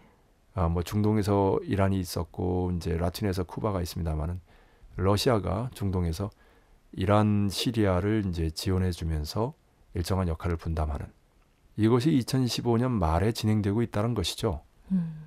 이런 재래전이 진행되면서 미국의 IS 세력이 작살나고 있는 미국의 중동 패권 전략 또 숨은 계획들이 파탄되고 있는 이것이 2015년 절정 단계로 치닫고 있는 그 중요한 계기로 보는 10.10 전후의 모습이기도 해요. 네. 이것을 놓치지 말아야 된다. 다시 말씀드려서 1980년 제6자당 대회 3대 혁명과업 사회주의 완전성 사회주의 강성 국가 그리고 조국의 자주평화통일 통일혁명 말고 이제 온 세계 자주화가 있는데 올해 7월 1일 쿠바 미국 관계 정상화 수교 그리고 7월 14일에 이란 핵협상 타결 또 뭐 최근에 사이프러스에서 둘 다 보수적인 정권인데 남과 북의 사이프러스 정부들의 이제 평화 협상 또 있습니다만은 중동에서 러시아의 IS에 대한 결정적인 공격 이것이 무엇을 의미하는가 그리고 북은 참으로 여유작작하다 이것은 2015년을 혁명적 대경사로 규정하면서 물론 북남 관계를 주로 표현했습니다만 이제 대전한 대변역 자주통일의 대통로 이런 대자라는 수식어를 붙여서 큰 변화를 예고한 사실 공헌한 그런 북이지 않습니까? 최고 리더 이름으로 신년사에서 네. 예, 그리고 제5차 북미 반미 대결전의 마지막 시기인데 8.15 10.10 조국강복 당창건 70돌이 다 지나가고 있는 현 시점에서 볼 때 어떻게 이렇게 여유로울 수 있는가? 음. 그러나 다른 분야에서는 특히 온세계 자주화 이건 국제적으로 드러날 수밖에 없는데 온세계 자주화에서 큰 변화의 징후들이 잡히고 있지 않습니까? 그것을 볼 때 이제 곧 북미 관계, 북일 관계, 특히 북남 남북 관계에서의 큰 변화는 여부는 결정되고 시기만 남은 것이 아니냐. 그렇게 낙관적으로 정세를 전망하게 만드는 10.10이었다. 이렇게 말씀드릴 수 있겠습니다. 네. 북의 그 당창건 70돌 관련 소식을 좀 전달하면서 특히 그 연설문에 대한 어, 분석이 굉장히 과학적이고 인상적이다라는 생각이 듭니다. 역사적이고 구조적인 측면에서 이 연설문이 가지고 있는 의미와 그리고 지금 북에서 중요하게 생각하는 그 종자가 무엇인가에 대해서 깊이 있게 해설을 해주셨다고 생각을 하고요. 예, 그 남 코리아 입장에서는 그 통일의 한쪽 파트너잖아요. 한쪽 당사자인 북이 어떤 거를 계획하고 있고 어떤 방향으로 지금 정세를 바라보고 있는가는 것을 알 수 있는 그런 중요한 어, 분석이 아니었나라는 생각이 듭니다. 그 이어서 국내 소식을 좀 전달할까 하는데요. 그 자주통일과 민주주의를 위한 코리아 연대 이상훈 공동대표는 어, 박근혜 폭압정권 퇴진, 그리고 보안법 철폐, 정보원 보수대 공안검찰 해체, 최강주 살인적 인권유린 서울구치소장 해임 등 3대 요구안을 내걸고 무기한 옥중 단식 투쟁에 들어갔는데요. 어, 10일 11시 서울구치소 앞에서 박근혜 퇴진, 보안법 철폐, 최강주 해임 촉구, 이상훈 공동대표 옥중단식 지지 집회를 열고 이상훈 공동대표의 옥중단식 투쟁 돌입을 알렸습니다. 같은 날 2시 어, 서울 광화문 미대사관 앞에서 코리아 반도 핵전쟁 불러오는 미 핵항모 철수하라. 박근혜 종미사대 정권 퇴진하고 미군은 이 땅을 떠나라. 집회 및 행진을 개최하기도 했습니다. 음, 같은 날 10일에 있었던 국내 소식인데 어, 이에 대해서도 좀 한 말씀 부탁드립니다. 예, 저도 상당히 오랜 기간 이제 수감 생활을 했고 또 단식 투쟁도 참 많이 했습니다. 네, 이제 어떤 단식이든 하루든 열흘이든 뭐 20일이든 고통스럽기는 이제 마찬가지죠. 그리고 항상 그 잘 때마다 그 생각을 해요. 아, 매우 고통스럽기 때문에 이제 다음날 내가 눈을 뜰 수 있을까. 그런 생각을 하지 않는다면 거짓말이겠죠. 네. 그것이 바로 이제 양심수 청취소의 단식 투쟁입니다. 음. 감옥에 있는 것도 쉽지 않은데 단식까지 하니까 또 사실 그 운동권들이 이제 단식을 할 때 뭐 김영삼 같은 사람은 단식할 때 뭐 별걸 다 먹으면서 하지만 운동권들은 이제 효소라고 해서 영양가는 없어요. 그냥 이제 공복기만 좀 없애는 건데 그 정도를 먹기도 합니다. 네. 이거는 이제 효소 단식이라고 해서 일반적으로도 단식이 있는데 근데 옥중에서는 절대로 그런 단식이 가능하지 않죠. 예, 오직 물만 마시면서 단식을 합니다. 네. 그러면 왜 이런 마지막 수단으로서의 결정적인 투쟁, 사활적인 싸움을 벌이는가? 그것은 역시 정치수답게 박근혜 포갑 정권, 이제 포갑이란 말은 이제 대중적 표현이고 이제 본질적으로는 파쇼라는 말이죠. 네.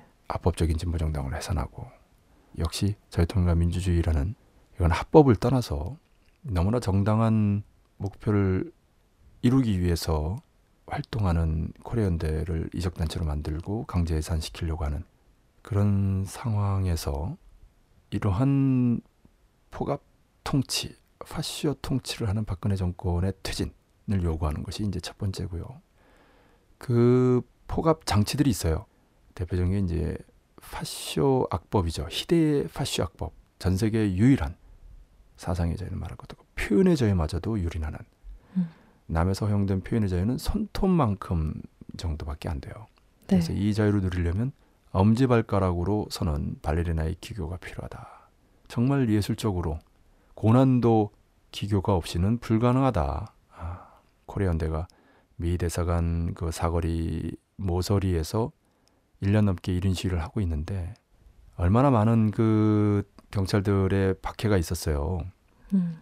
뭐 재미난 거는 이제 맨날 그 오스트리아 비엔나 협약이라고 그래가지고 뭐 대사관 근처에서는 안 된다. 뭐 그런 게 있긴 합니다만은 이번에 양고은 코리아연대 공동 대표가 그래서 그 오스트리아 빈에 가가지고 네. 그미 대사관 음. 그 건물 앞에서 1인 시위를 하지 않았습니까? 네. 구호판을 들고 그 오스트리아뿐만이 아니라 이제 여러 나라들 뭐 독일, 폴란드, 뭐 체코, 헝가리, 프랑스 등 시위를 하면서 찍은 인증샷이죠. 네. 그것을 이제 이미지 피켓으로 만들어서 보여줬더니 이제 더 이상 이제 비엔나 협약 얘기는 사라졌어요. 왜냐하면 그 오스트리아 비엔에서 미 대사관 앞에서 바로 그 구호판을 들고 사진 찍은 것을 지금 들고 하잖아요. 그 네. 모서리에서. 네. 코리아연대는 한다면 한다. 음.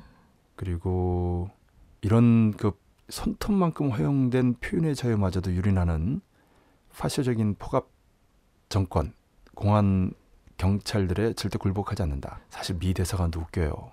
아, 자기 나라에서는 대사관 정도가 아니고 백악관 앞에서 25명 이하는 신고도 없이 집회를 해요. 네. 실제 코리아연대 이상준 공동대표 겸 집장이 지금 그 두 달 가까이 거기서 투쟁하고 있지 않습니까? 그 사실만 보더라도 참 그 미 대사관이 남코리아를 얼마나 우습게 보고 있는가. 네. 근데 우습게 또 보이게 행동을 해요. 음. 그 지금 종로서가 예, 대사관 앞에 그 버스 차벽을 세운 거 말입니다. 네. 예, 전 세계 없어요. 진짜. 그렇죠. 네. 양궁 대표 다 다녀봐서 알겠습니다만 이게 참으로 그 부끄러운 남코리아의 자화상인데 거기 모서리에 그 police line 친 거는 더 웃기는 거예요. 네.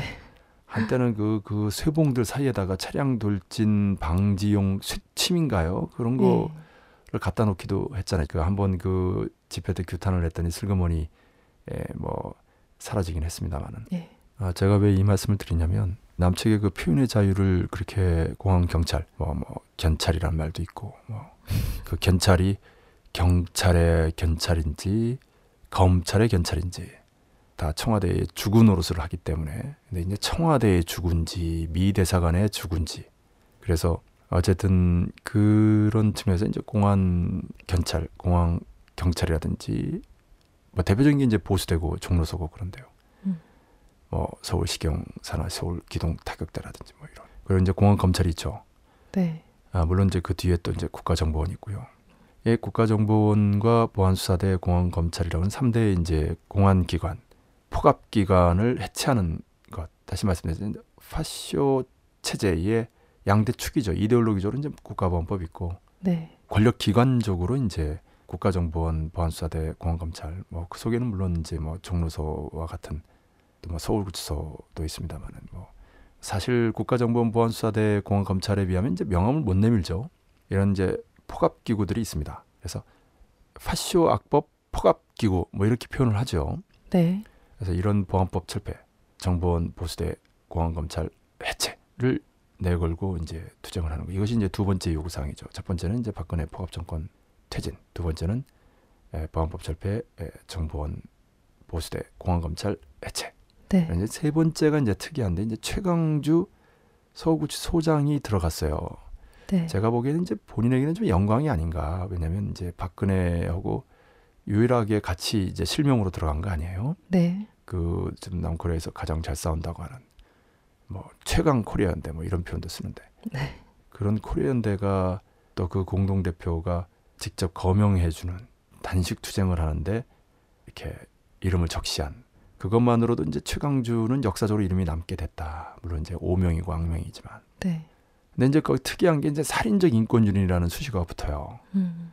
단순히 이제 서구치 소장이 아니라 뭐 박근혜 하면 누구나 다 아는데 최강주는 누가 알겠어요? 우리가 서구치 소장이라서 이름이 길지만 다 들어가는데 그 앞에 특이하게도 살인적 인권주의라는 수식어가 붙어요. 이게 네. 이제 무슨 얘기냐면 일전에도 말씀드렸습니다만은 코리안대 이제 김영 회원이 어, 사활적인 묵비 단식 투쟁을 하는 과정에서 갑상선암 두 번의 수술로 갑상선이 적출됐기 때문에 없기 때문에 약을 먹거든요. 네.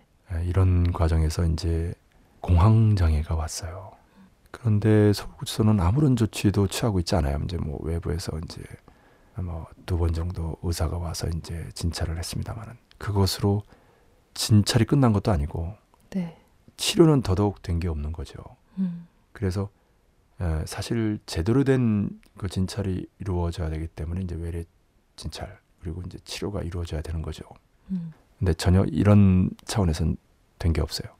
예, 그나마 이제 양심 쓰고 뭐 노숙 농성이 60일 넘어가 이러니까 그 외부 의사가 두 번 정도 들어오는 정도까지는 허용이 됐어도 그 이상을 하지 않는 걸 보면 참 최강주 서구치소장은 질이 안 좋다. 네.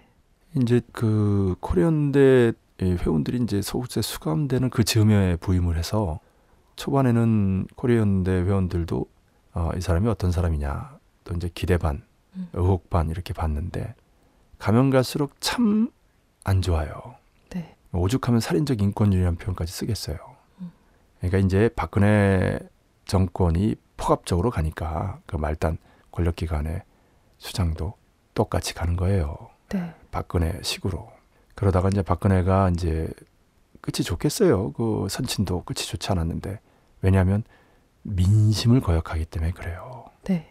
북은 민이 하늘이라고 저렇게까지 내세우면서 뭐 이를테면 나선 수의 복구를 정말로 전투적으로 상점벽해를 만들면서 완전히 그, 그 이전보다 훨씬 좋아졌어요. 네. 남측은 이거 수백 명의 학생들을 수장시키질 않나. 음. 노동자 서민의 생활고는 갈수록 극심해지고 뭐 실업이라든지 비정규직의 처우라든지 이런 거 정말로 참담해요. 근데 이미 재정 적자가 이제 5천조에 달하거든요. 이제 드러난 것만 이 정도니까 이제 드러나지 않은 것까지 하면 오죽하겠어요. 그러니까 그 재정 적자를 이 공무원을 비롯해서 노동자 서민들에게 전가시키는데 아무리 교활하게 하려고 해도 뭐 연말 정산하면서 이제 폭탄식으로 떨군다든지 공무원 연금 뭐 계약한다든지 또 뭐 임금 피크제 그러면서 또 역시 간교하게 또 이렇게 예, 시도한다든지 그렇게 하니까 이 노동자 서민들의 생활은 힘든데 그 힘든 것의 표현으로 세계 최고의 자살률인데 세계에서 가장 머리가 좋은 민족이 세계에서 가장 성실히 일하면서도 세계에서 가장 살기 힘들어 차라리 죽겠다라고 하는 자살률 1위의 악명인 상황에서 오히려 더 나아가고 있는 게 바로 박근혜 정권이거든요. 네. 그러니 그 말로가 좋겠어요. 음.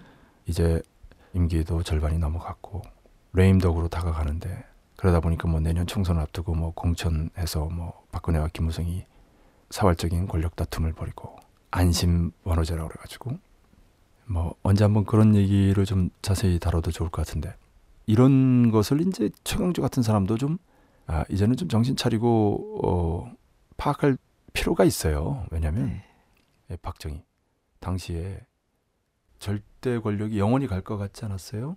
음. 그러다가 10월 16일, 20일 이제 부마항쟁 기념 기간인데 예, 한 방에 날아가지 않았습니까? 미국이 이제 자기 매뉴얼대로 선손을 써서 이제 제거하고 예, 김재규 같은 희생령을 통해서 그리고 준비한 전두환 노태우 세력으로 군사 쿠데타 벌여가지고 다시 재집권하는 친미 주구들이 식민지 대리 통치를 이어가는 그런 상황이 아니었습니까?